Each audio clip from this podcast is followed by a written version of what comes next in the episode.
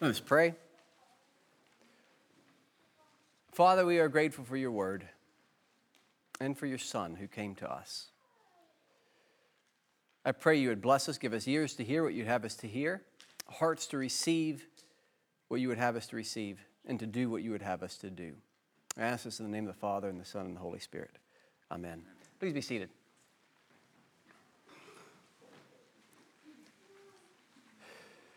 to say that all Scripture is inspired by God is not necessarily to say that all Scripture is equally grand and magnificent. There are parts that are important, that are indeed God breathed, that aren't necessarily all awe inspiring on their left to themselves. In the, in the grand whole, as a whole, it is all inspiring, but not all individual parts are necessarily grand. And we need not try to make them to be so we can automatically think of all the genealogies in the Old Testament. They are great, they are important, they teach us things. They are not necessarily, for most of us at least, awe inspiring, and we don't have to work hard to try to make them to be so. Our Philippians 2 passage is not one of those. It is on its own one of the grand and glorious passages of Scripture. Understandably, and one might say rightfully, one of the more famous passages of Scripture. It's considered by many the part with, uh, when we talk about Christ's humility and coming down, it is considered by many scholars to be a part of an ancient early Christian hymn. Paul's quoting here in this, this passage. And it is even given the name the Christ hymn. Sometimes scholars are just referred to the Christ hymn, speaking of Philippians chapter number two. Whether it be an ancient hymn that is quoted here or not, it is indeed exalted language, and its content has been dearly lived, loved by Christians for centuries, since we, Paul, penned the letter itself. Now, bracketing the Christ hymn are a couple of passages that are equally well known. Maybe not equally, but are also very well known, but are perhaps less loved at least if we judge their love by how well or how often we abide by these passages. For example, do nothing out of selfishness or conceit, but in humility consider others more important than yourself. Let each of you look not only to your own interests, but also to the interests of others. And then, following the Christ hymn, we are told to work out your salvation with fear and trembling. We know these passages, they're all so famous. We just have a little more difficulty with them, if you will. Yet these passages are vitally connected to the Christ hymn. Matter of fact, the Christ hymn is there for us to be encouraged to follow and do these bracketing passages as well. They, the humility and working out of our salvation in fear and trembling are founded upon the Christ hymn. They manifest themselves in our lives as we come to grasp, to believe, and to love the truths found in the Christ hymn. Now, I'm going to spend the, very, the first part of this sermon looking, we do not have time, nor could I possibly mine all the depths of the Christ hymn. Uh, I, I, always fear when approaching these sorts of magnificent passages that I'm going to do violence to them merely by commenting on them because they are so magnificent on their own. So I want to talk just briefly about one part of the Christ hymn and then look briefly as well at the bracketing passages. Part of the great glory of the hymn hangs on the mystery and the ambiguity found in the phrase Paul says that Jesus did not consider equality with God a thing to be grasped. This phrase is translated in different ways. He did not think it robbery to be equal with God. He did not think equality with God a thing to cling to. He did not think equality with God a thing to seize. He did not think equality with God something to be used to his own advantage. These are some of the different translations, all having different meanings, variations of meaning. And the difficulty with the passage hangs on the word harpagmos, which is only used here once in the New Testament. And as far as I can tell, we only find it in one place that we know of in secular Greek literature. So it is a very rare word. We do find it in commentaries about Philippians 2 in the, in the early church, but they're just using the rare word. so we're not exactly sure, we don't have a lot of context for how this word is often used. So it has led to different translations. It seems to mean the act of either the act of seizing or the thing that is seized, or in some cases, in its, in its use in the secular Greek uh, literature, um, it, it means robbery. So we have different, slightly different meanings here, and it's led to different interpretations. For example, in the early church, there are some who taught that it meant that Jesus did not think equality with the Father something that he had to pursue. He didn't have to go get it, the deity. He wasn't climbing the ladder. And because he wasn't climbing the ladder, he could, in a sense, climb down the ladder. And this is because the deity was something that was simply in his nature. Similarly, but with a slight difference of emphasis, some said that Jesus did not view equality as something that he had to hold on to or he would lose it. Because, once again, equality was part of his nature. John Chrysostom writes in a commentary on this passage Whatsoever a man robs and takes contrary to his right, he does not lay aside from fear lest it perish or fall from his possession.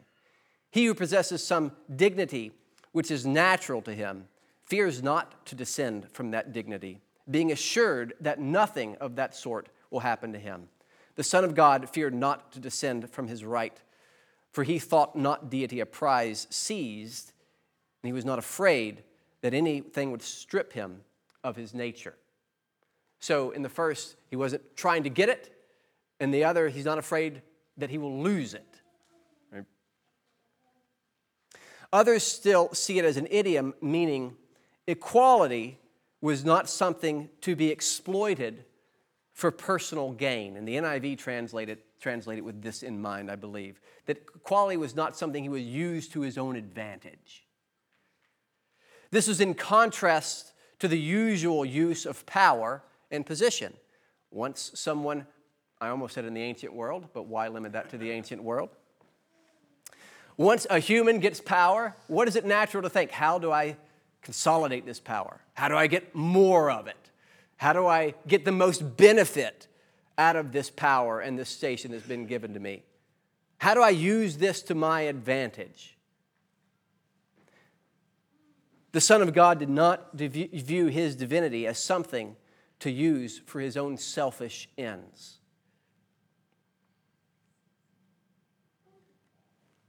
He did not use it to avoid suffering, as many of us would, to make life easier for him. Instead, he humbled himself, obedient to the Father, even to the cross, and to death, so that we might benefit from his position and power by bringing us salvation. Of course, after which he was exalted, and, but he brought us with him in his exaltation. It was not simply for his own ends. There are, these are some different interpretations, and there are many more interpretations of what Paul is meaning when he talks about using uh, Jesus, uh, Jesus not viewing equality with God as something to cling to, to seize, to use for his advantage. And I, I don't feel the need. There are sometimes when there are ambiguities around passages of Scripture. Um, that, and this is true especially often amongst the, the linguists among us, that we have to pursue clarification. We have to figure out what the right interpretation, the right use of the word is, as if often the writers just simply weren't very good writers. And if they were better writers, they'd have been more clear. And so we have to clear, clarify for them what they were trying to say. Whereas I would like to think that when they are ambiguous, perhaps they're ambiguous on purpose. And I will do violence to be more clear than they are at times. So I'm happy to submit these interpretations as all worthy of consideration and meditation, while perhaps seeing some common themes in them as well. Now, what I'm going to say, I'm going to use very human terms for Christ that may not fit well with his divinity, but they are all I have in my toolbox. So we can think of them, think better of them than, I, than you hear of them. In all these interpretations, Jesus is so confident in what his nature is and in what he can do in obedience to the Father that there is no hesitation, no fear to humble himself and to seek our salvation. He is so confident that he could endure the torture and indignity of the cross. And neither was he so enamored if you will, of his own nature, that he could not or would not see anything else. And this is the mind, Paul says, this is the mind we are to have in us.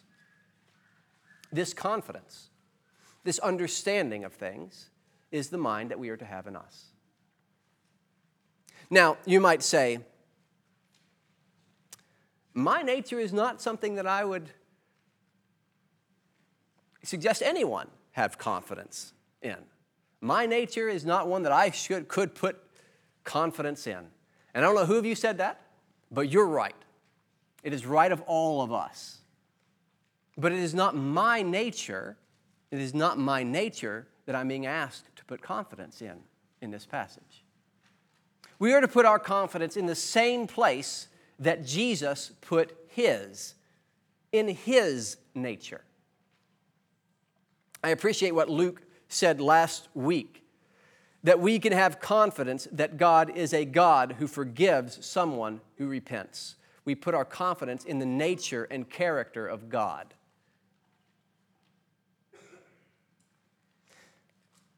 And this is what we were invited to do in Philippians 2 put our confidence in the nature of who Jesus is, in the doctrine that he is God and became man. It is when reading these sort of grand passages that I realize that things like the incarnation, though they are mysterious and in some ways ununderstandable, are incredibly practical. They are the foundation of how I live practically my life. They are not just doctrines, they are a way of life. And my confidence is put in the fact that Jesus did not think it robbery to be God, did not think it, it a problem, did not think equality with God a thing to be grasped, to be gained that he could lose. He was fully God. And because of that, he could condescend to become a man. And because of that, I obey and live in the confidence of who Christ is. Because his nature in baptism is given to us, his life is given to us. And for us too, this nature is not something we have to seize for ourselves. We don't have to try to climb that ladder, fearful that we won't make it to the top, and fearful that someone else might knock us off and get there first. We don't have to get it by robbery, by sneaking our way into the life of Christ. We don't have to live thinking if, well, if anyone really finds out what I was thinking when Pastor TJ was preaching that sermon today, all those nasty things. If, anybody ever finds out what I really am, what I really think inside, they'll know. We don't have to live with that fear because we have confidence in Christ. As Luke said last week, He's one who forgives. He knows who we are. And he came down to us, knowing who we are, to bring us salvation. We are received, we receive his nature, his life, by the grace of God. We receive it through Christ's own confidence that led him without hesitation to come down for us and to be, and to be exalted and to exalt us with him. For as Paul says in Ephesians, we are seated with Christ in the heavenly places. It is from this, this place of confidence in Christ that we work out our salvation. Because we are confident in what, who He is and what He has done, we work out our salvation. Not as a way of trying to grasp it or earn it, but as a way of letting it exist in us in its fullness, in everything that it can be. We obey Him.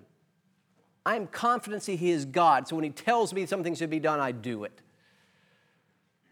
I'm confident that He's come to bring me salvation, so when He tells me this is the way of life, I follow it.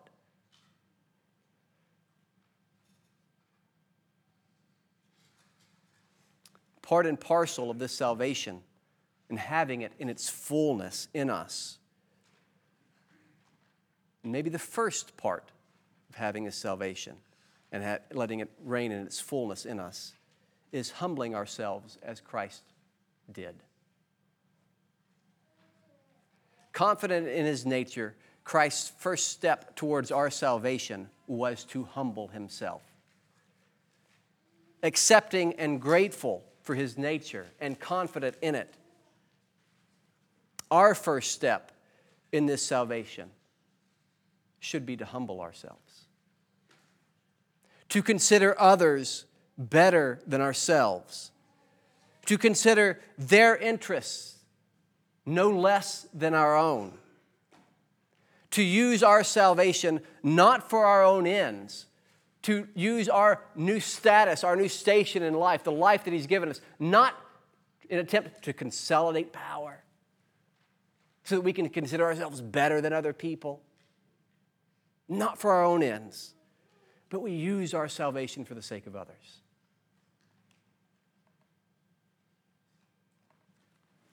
Most of us still need work in this area. there are ways, and I'm going to give you ways that I think about when I sometimes, I sometimes evaluate, if you will, how am I doing in this humility thing and humbling myself thing. So what I'm about to tell you are things that I am guilty of doing. I recognize when I'm doing these things, I'm not really considering others more important than myself.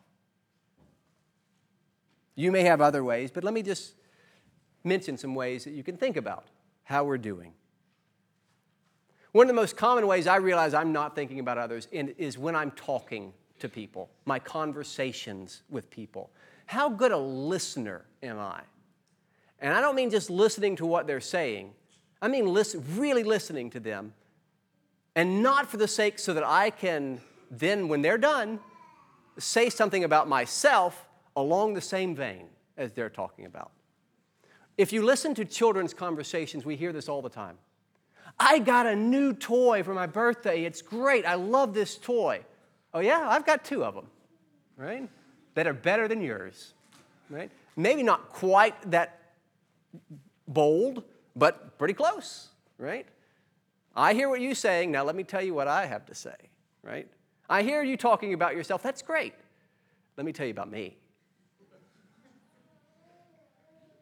Now, Luke mentioned this last week sins of our youths often continue to be the sins of the adult. We're just really good. We're just really good at polishing them up, right? And how often in my conversation do I hear people and can't wait for them to finish so that I can tell the story about me? That's a great story. Let me tell you about me. Let me tell you about me. Why? Because I'm the most important person in that conversation. And I want them to know that. I want them to know that I've done some really cool stuff in my life. I appreciate the fact that you've done some cool stuff in your life, but I think I've done better things. Let me tell you my story. Rather than simply living, listening, and loving that person as they tell things about them, being interested in them, considering them possibly, considering the possibility that you are not better than them. Of the two people in this conversation, you're not the better.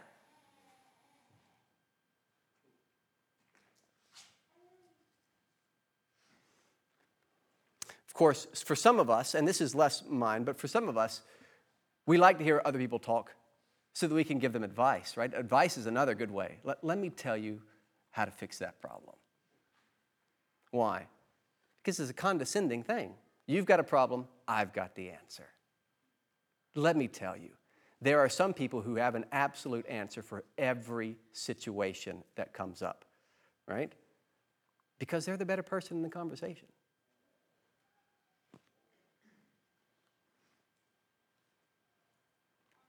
Another, this is for those of us who are married. There is, there is no place where we should evaluate, for those of us who, there's no place we should evaluate how am I doing in humbling myself more consistently than with our spouse. Because this is where, in, in, in the family, this is where the, the rubber really hits the road. Have I moved past the immaturity and unhealthy healthiness of seeing my spouse as existing to meet my needs. I'm glad I'm married so that my wife can do these things for me. I'm glad I'm married so that I can really feel good now about myself. And if I don't feel good about myself, well, why am I even married to this person? She, he exists for me. Have we moved past that to the more healthy and more joyful stage of a relationship of living to meet your spouse's needs? Finding your purpose not in having your needs met, but in saying, I am married to this person. I want to know who this person is, and I will find my joy in meeting his or her needs. I exist for her. So that when we hear something good about a relationship, we see something good in someone else's relationship, is our first instinctual thought Am I getting that in my relationship? Is that being provided for me? Or is our first instinctual thought, Am I providing that for my spouse? Am I giving that to my spouse? Can I do that better so that my spouse can have a, have a more healthy environment to be in? That is humbling yourself, considering, considering your spouse to be the better person, considering your spouse's needs no less than your own. That is the healthy place for a relationship to be in.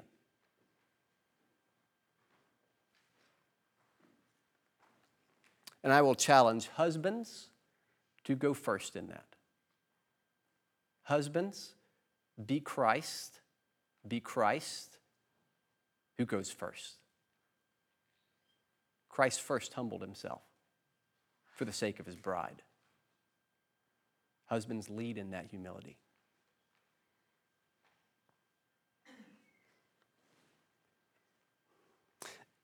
These are things, these are things I think about when, when, when considering myself and thinking, am I, do I have confidence in the nature of Christ?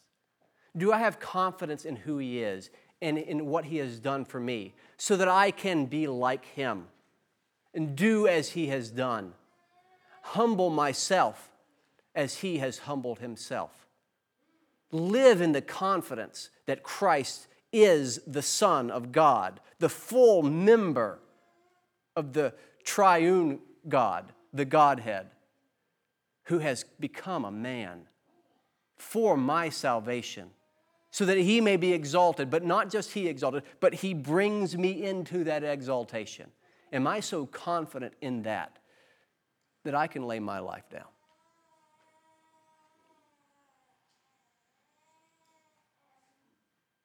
it is good and right to meditate on Philipp- the grandeur of Philippians chapter 2. We should. It's a great passage to memorize. This is the next passage on my family's memorization list Philippians 2. And I hope it's so grounded in my children's life that they never doubt Christ is, Jesus is the Son of God who became a man. And I can live that out in humility as he did. And I will find joy in that. So I encourage you to memorate, memorate, memorize. I was going to say meditate, but if you want to memorate, which is both the meditation and the memorization of Philippians chapter 2, I would encourage you to do that. In the name of the Father, and the Son, and the Holy Spirit. Amen.